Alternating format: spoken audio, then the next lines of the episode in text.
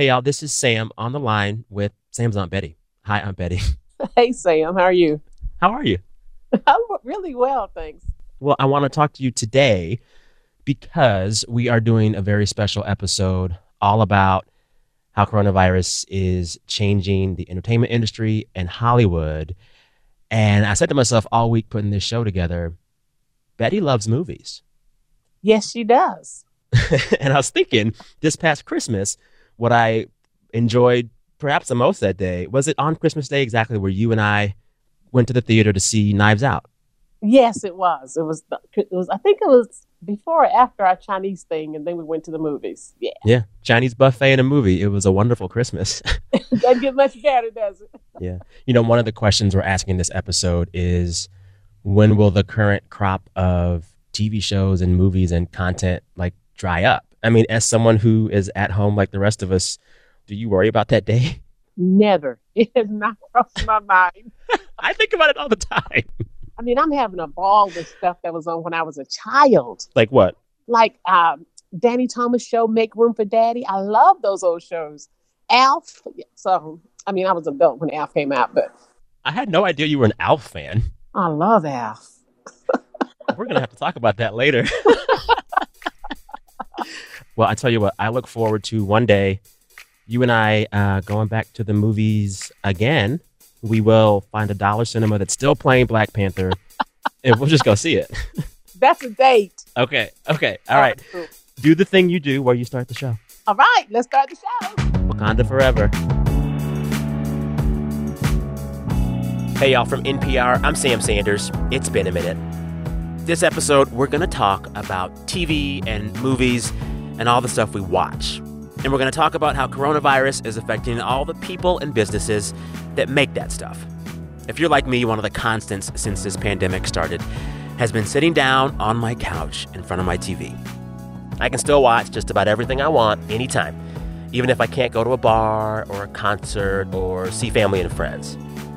Most of the stuff we watch right now, it still seems steady and reliable. But coronavirus could change that. All those shows we're binging to pass the time, all those movies, they don't just appear magically in our Netflix queues. Someone's got to make them. So, throughout this episode, we'll hear about what's changed for the people and businesses that make the things we watch. A camera operator in Atlanta tells us whether you can ever make a movie or TV set safely socially distanced. TV reporter Meredith Blake tells us how Netflix, right now at least, is one of the biggest winners in this whole mess. And author Shea Serrano talks about what we lose when we can't go to movie theaters, even if we can still watch new movies at home. But to start, let's hear from Jenny Yang. She's a TV writer and comedian based in Los Angeles, and she can recall exactly when coronavirus kind of put her life in the entertainment industry on hold. Listen, you know, um, I think when you're in entertainment or in a creative profession, you kind of accept a certain level of like chaos. but I mean, this is like next level chaos. It's like game changing chaos, you know? And so I think for me, Jenny um, just finished her second year writing for a sitcom, which is a big deal for her. She's kind of made it in Hollywood. But that's her day job. What Jenny is really passionate about is stand up comedy. Before coronavirus hit, she'd lined up some gigs. One of them was scheduled for March 11th. You remember that day. somehow the NBA decided they were going to cancel, and that's when I felt like was the canary in the coal mine. Jenny performed anyway, but after the show, she had to decompress. I drank tequila on the rocks with two limes um, multiple times. And, you know, I like that heavy liquor flavor, is what I'm saying. And that night, I even smoked my friend's cigarette. I don't smoke, Sam. I was just feeling. I was I was risking it all. I took a drag on a on a on a stranger's vape. This is what was happening that night. I was She went home to reckon with her other big project, the one she'd been planning for years this competitive self care comedy show called Everything's Fine with Jenny Yang.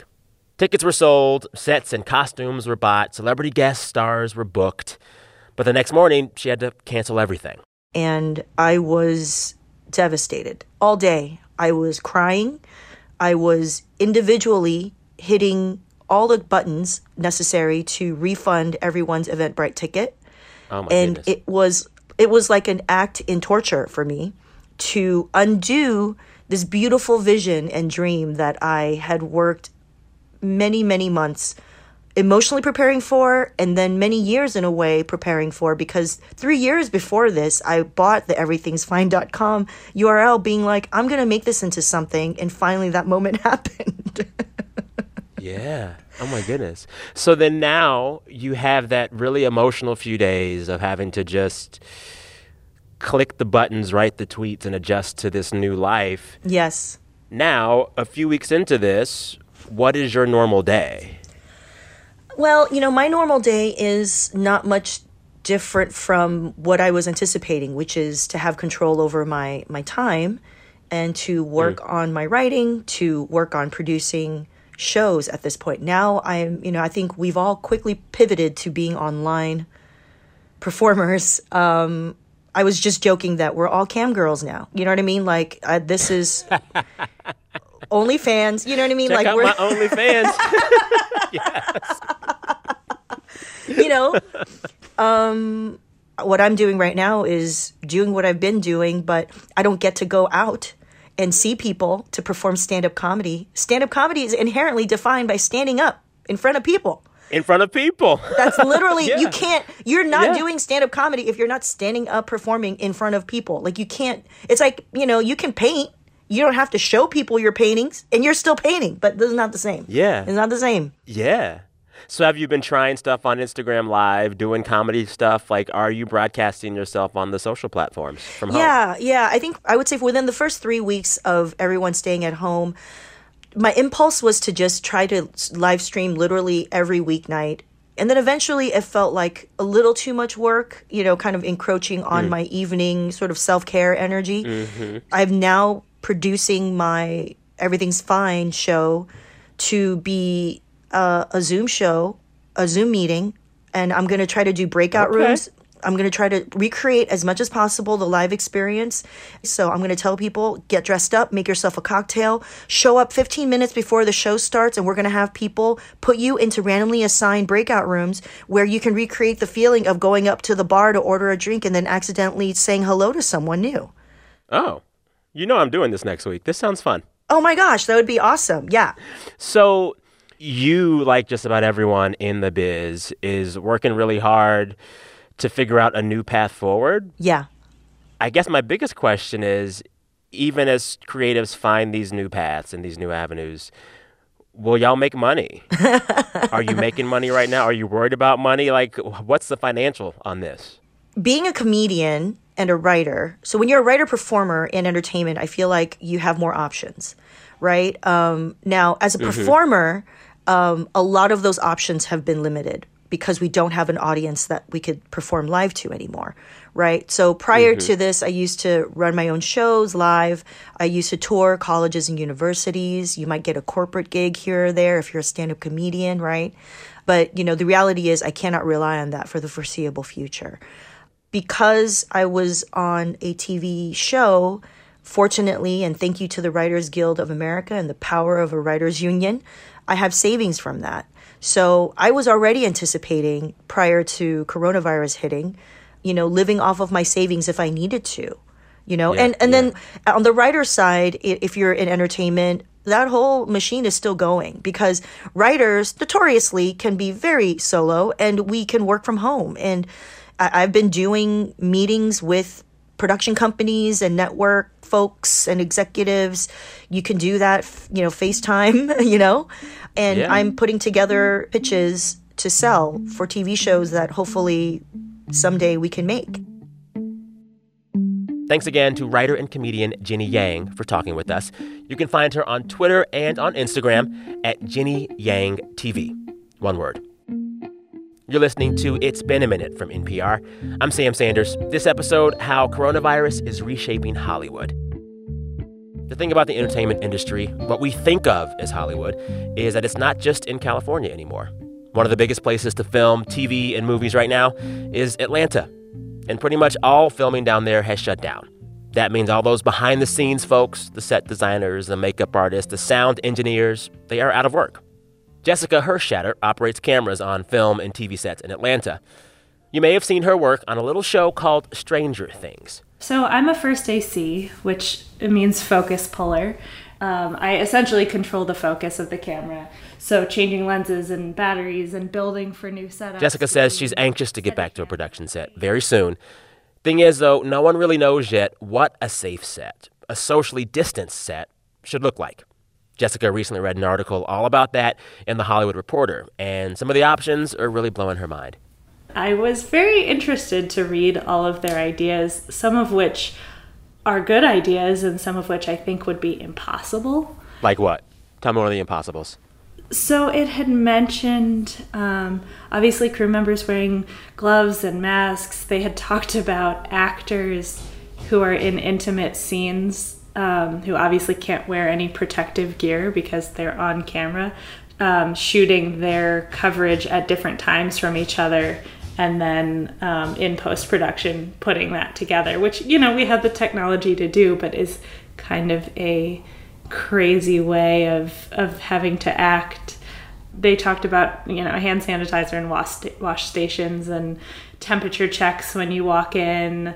Um, I think the things that would be challenging are they had the idea of separating departments and limiting who is on set.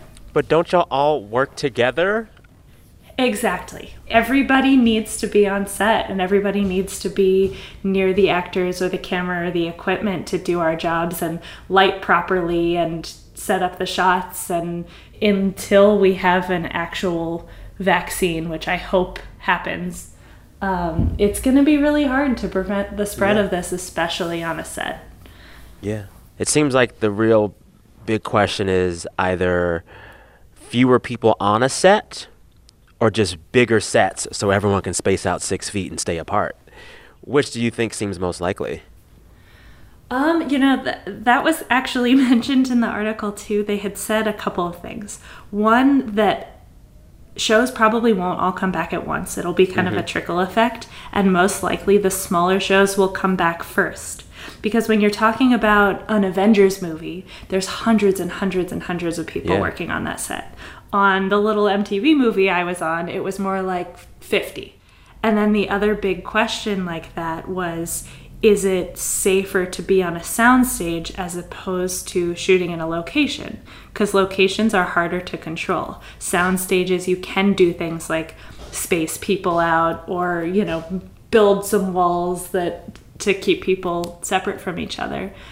So I think that might eliminate some of the lower budget shows that are not able to afford the builds on stage. So, as all of these negotiations are happening about what production looks like in a coronavirus reality, I'm wondering if people like you have enough say in those conversations. I assume that studio heads and directors and powerful actors can be in the room for these types of meetings, but I assume that below the line workers like yourself aren't there. Um, you know, honestly, that's the way it is for everything in the film industry. Um, so I've kind of gotten used to the hierarchy of whose opinion matters. But I do have to say that in general, actors are more paranoid than the rest of us. So if anybody is concerned about health, it's the actors. So, you know, I I had a very strange incident on our very last day of shooting, which was I had had a cold the week before and I had a little remnant of a cough. I was very close to the actors and I coughed twice and I guess one of the actors was uncomfortable and told a producer and I had three producers come up to me Stop. and tell me I wasn't allowed to cough I'm not going to ask you to name very... this actor, but if you wanted to. Um, but that was at the very beginning of all of this. And the witch hunt aspect scares me because I imagine if we all come back and someone so much as coughs or sneezes, it's going to be a big deal. So then, I mean, like what I hear you saying is that, like, it's actually not about whether it's safe or not, it's about whether or not people feel safe. Absolutely. Thanks again to Jessica Hershatter in Atlanta. All right, time for a break. When we come back, how this pandemic is changing the ways we all watch TV and the highs and lows of TV made via Zoom conference call. BRB. This message comes from NPR sponsor BetterHelp, the online counseling service dedicated to connecting you with a licensed counselor to help you overcome whatever stands in the way of your happiness. Fill out a questionnaire and get matched with a professional tailored to your needs. And if you aren't satisfied with your counselor, you can request a new one at any time free of charge. Visit betterhelp.com slash minute to get 10% off your first month. Get the help you deserve with BetterHelp. Support for NPR comes from Newman's Own Foundation, working to nourish the common good by donating all profits from Newman's Own food products to charitable organizations that seek to make the world a better place. More information is available at newmansownfoundation.org. Hey, it's Guy Raz from NPR's How I Built This, and each week on the show during this unprecedented crisis, I'll be asking some of the top founders and builders how they're dealing with the economic impact of the coronavirus and hear about some of the ways they're pivoting to fight it. Subscribe or listen now to How I Built This. We are back. You're listening to It's Been a Minute from NPR. I'm Sam Sanders. This episode, we are looking at how coronavirus has affected the entertainment industry. From writers and performers to behind the scenes workers to just how we're consuming media while we're stuck in our homes. To see how our viewing habits are changing, I called up an old friend of the show. Meredith, hey, how are you? I'm okay. How about you? I'm good. I'm making it. It's funny, I was thinking before this interview, the last time we talked, the world was completely different. We're talking about Friends, the NBC sitcom. And back then, when we talked, that show was still on Netflix. That is no longer the case. Uh, and the entire world hadn't changed because of a little thing called coronavirus. Does it feel like forever ago? It does. Those two world changing events happened since we last talked. Friends left Netflix, and then we, a pandemic erupted. That is Meredith Blake. She's an entertainment reporter for the LA Times. So, Meredith, you cover TV. My first question for you How much have viewing habits changed? How different is TV watching right now? It's definitely up. As of like, I think mid March, streaming was up something like 36%. Um, so it's undoubtedly, it is up. Um, you know, the broadcast networks that in some ways are being hit the hardest by this, they've seen their numbers go up a lot because people are at home. Um, so we're seeing ratings that we haven't seen uh, on the regular in a while. There was that Disney sing along the other night that got pretty big numbers. There was the um, the Lady Gaga concert that was got I think like 20 million viewers or something. You know, big wow. numbers. So they're yeah. watching all kinds of TV. There you go. If I'm looking at what coronavirus is doing to the entertainment industry as like a business story, as an economic story, what has been the single biggest economics shift in this whole entertainment landscape since coronavirus happened? I mean, for me, what stands out the most is Netflix announcing recently that since the Rona hit, they have gained 16 million new subscribers. Yeah, I mean, it's really accelerating. You know, it's funny because the last time that we talked was about the streaming wars and, and you know the possible threat that these uh, new services were going to pose to Netflix.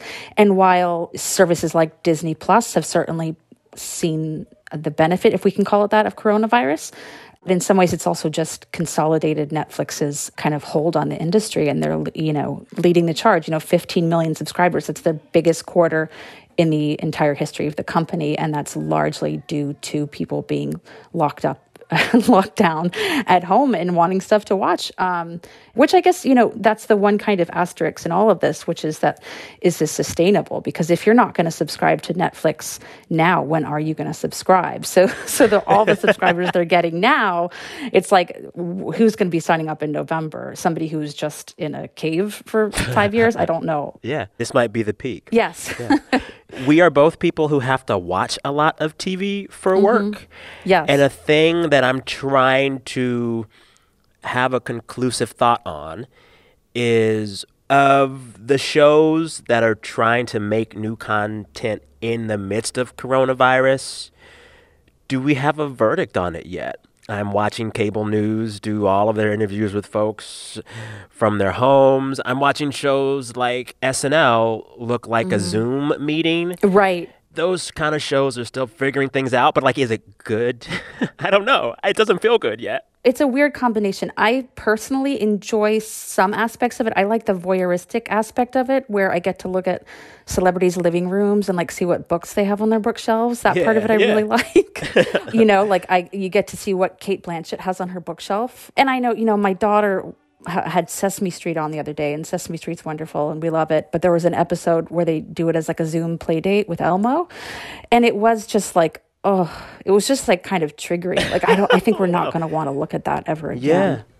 A thing I can't figure out is when all the shows and movies for platforms like Netflix or Hulu or the networks have aired, how long before there's no new content, right? So, like, besides uh, the weekly or daily shows like cable news or SNL, all of the scripted stuff that's still being cranked out because it was done before coronavirus, do we know yet when that stuff starts to run out? I mean, it depends on all of the. They all sort of have a different um, schedule of producing shows. Uh, streamers like Netflix, because all of their stuff drops at once, so it has to be ready all at once. So it's produced well in advance of its release. They're better equipped to kind of deal with a, a production stoppage that we've seen. The production halt is really hurting the traditional broadcast networks, which at this time of the year basically would be filming all of their pilots, and basically none of those pilots have been produced.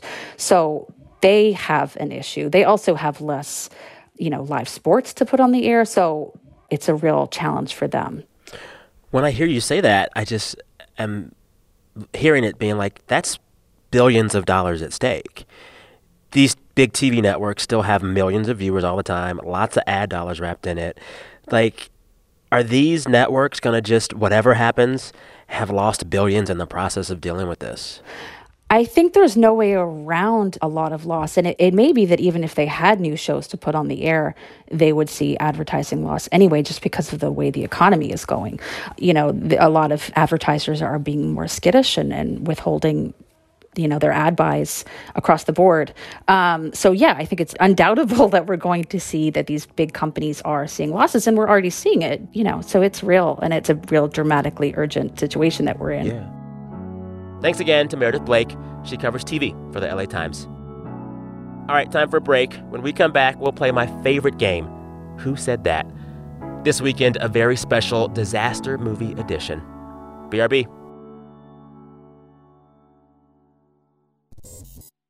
Support for this podcast and the following message come from the Walton Family Foundation, where opportunity takes root. More information is available at waltonfamilyfoundation.org. The biggest story in the world is a science story. And keeping up with all the latest coronavirus research, it's a lot.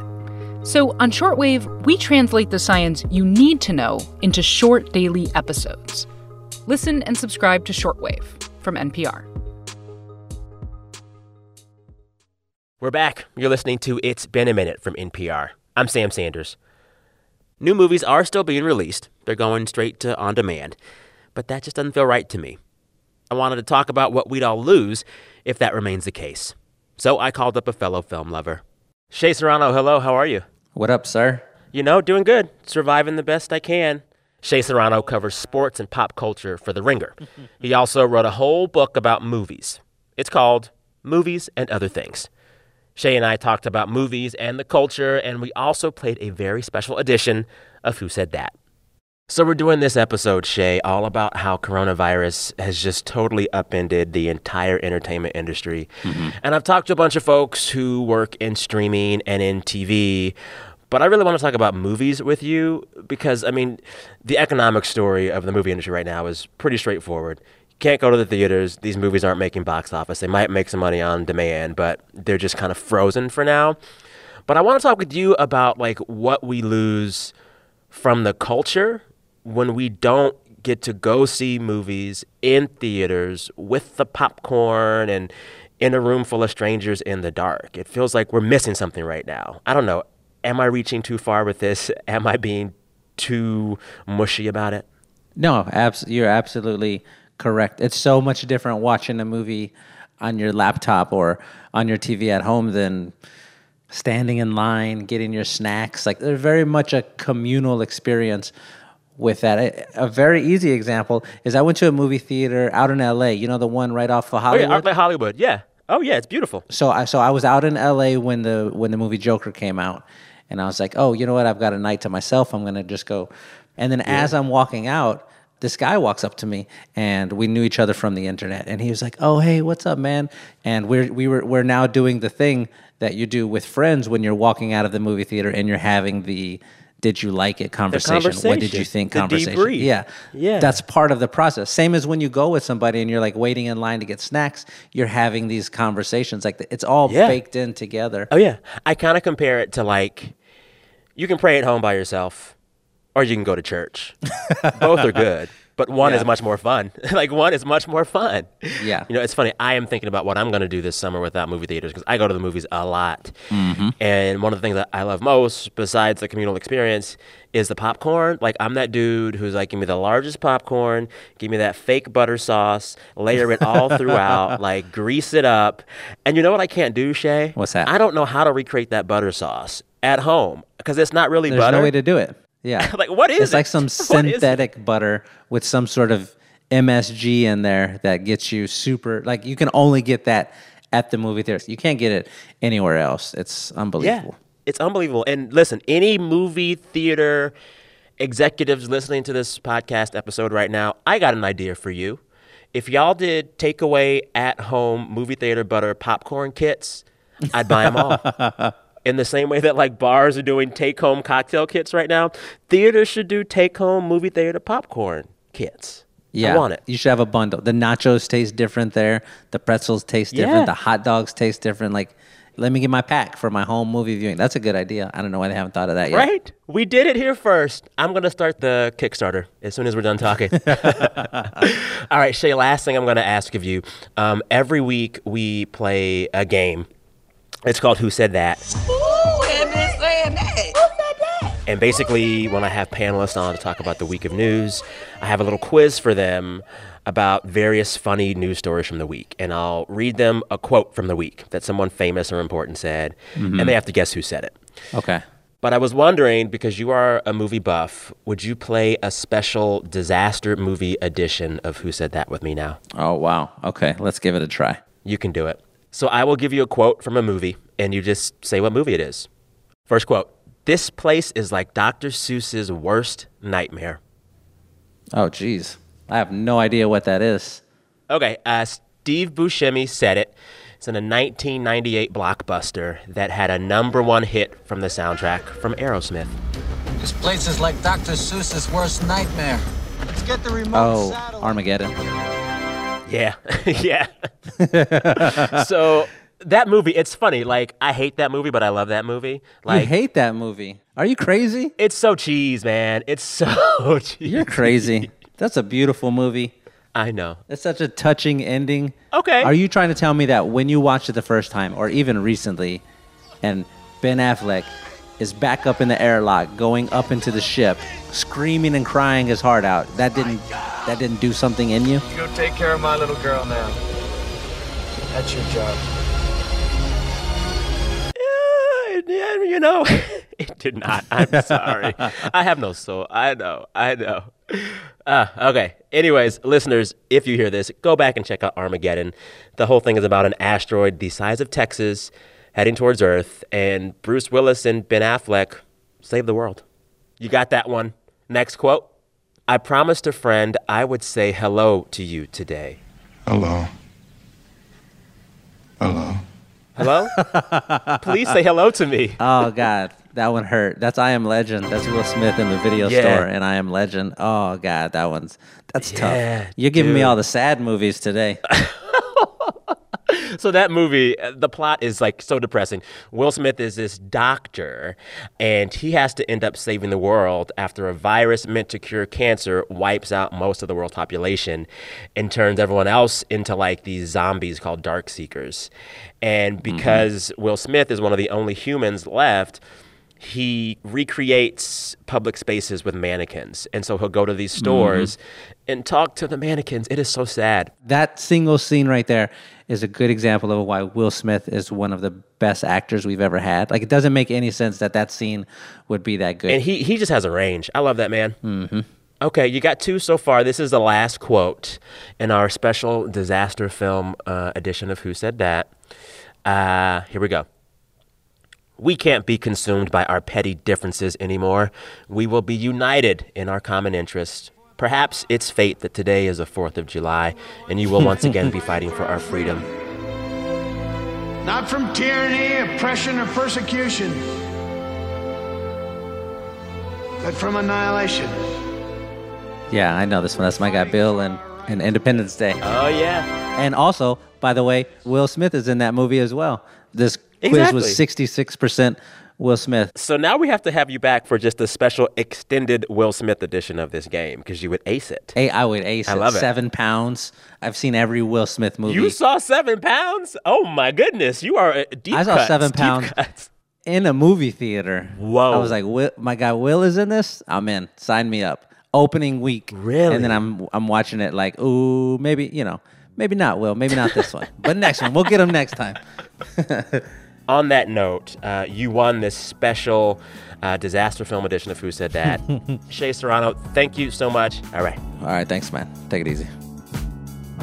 All right, thanks again to Shea Serrano and everyone in this episode who talked with me about what's going to happen to all the TV and movies I love in the midst of this pandemic. All right, now we're going to hear from y'all talking about things y'all love. It is time for our listeners to share with us the best things that have happened to them all week. Hey, Sam. This is Serena from San Diego. My 13 year old son and I made a Swiss roll cake inspired by that junk food delight, the ho ho.